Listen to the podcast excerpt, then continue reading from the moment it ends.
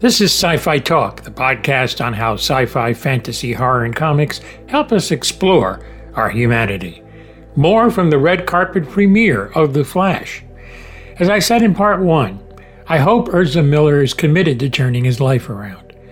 It's hard to forgive what he did, but forgiveness is something he deserves only if he is truly trying to get better. He talks about his director, Andy Muschietti. Well, besides just being one of the most glorious, beautiful, wonderful people I've ever been privileged enough to know, I think Andy is such a detailed, creative mind. I think he's perfect for this genre because he's such a visual artist. Um, similar to Zack Snyder, who brought me into this whole world. Andy is another director like that who's almost like a comic book visionary. He has his own really detailed, really sophisticated approach. Honestly, he's one of those directors who can have a lot of um, remembrance of scope, like a big story and big effects in a big world, but who can also remember and be really focused on the details, like the little things. There is more of the red carpet interviews from The Flash, so stay tuned. Michael Shannon on his hopes for the audience. I just hope everybody's happy, as happy as they can possibly be.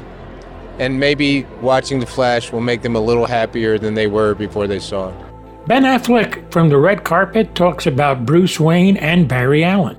Yeah, you know, it's kind of built over these movies as a nice sort of, I guess, sort of um, semi sort of mentorship. You know, uh, this is a, a, young person who's sort of looking for, um, you know, guidance, isn't sure about, you know, he's got a lot of responsibility with these powers. It's kind of a theme that these movies tend to play with is like, what is the responsibility that you have when you've been given a great deal and you're able to do a lot? And it is what comes with these sort of wish fulfillment stories and it's a very when it's explored in an interesting way like this it's really fun and it's nice for me to get a chance to play the the sort of uh, older wiser character with uh, something to impart to the younger character. It's, it's nice. I feel comfortable doing it it makes me feel like well i guess i've been around long enough to play this part and uh, gives like a little personal sense of of achievement, you know, and uh, I loved it. I, I've done this enough to really just know how lucky I am to have a chance to enjoy it, enjoy the experience.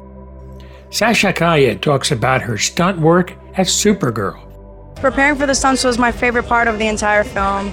My stunt team, Eunice, Mikey, Talila, Jade, all the boys, they were my family. I miss them so much, and I can't wait until they see the movie. Um, but I would sleep, eat, breathe, fight in that room. So I'm excited for everybody to see it. Kiersey Clemons is Iris West. The experience will be a fun one. It's thrilling, it's exciting, especially the beginning. When you first see Ezra go into that flash position before they take off is so exciting. It made my heart like beat faster. And once again is director Andy Muschietti. Well, there's a lot of emotions, so I put basically everything that I like. Everything that I like is in the movie. Everything I like, I love from movies.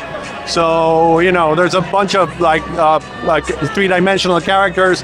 There's a lot of humor. Uh, there's a lot of emotion, and there's a big, big adventure. But overall, there's a big, big heart in the middle of it.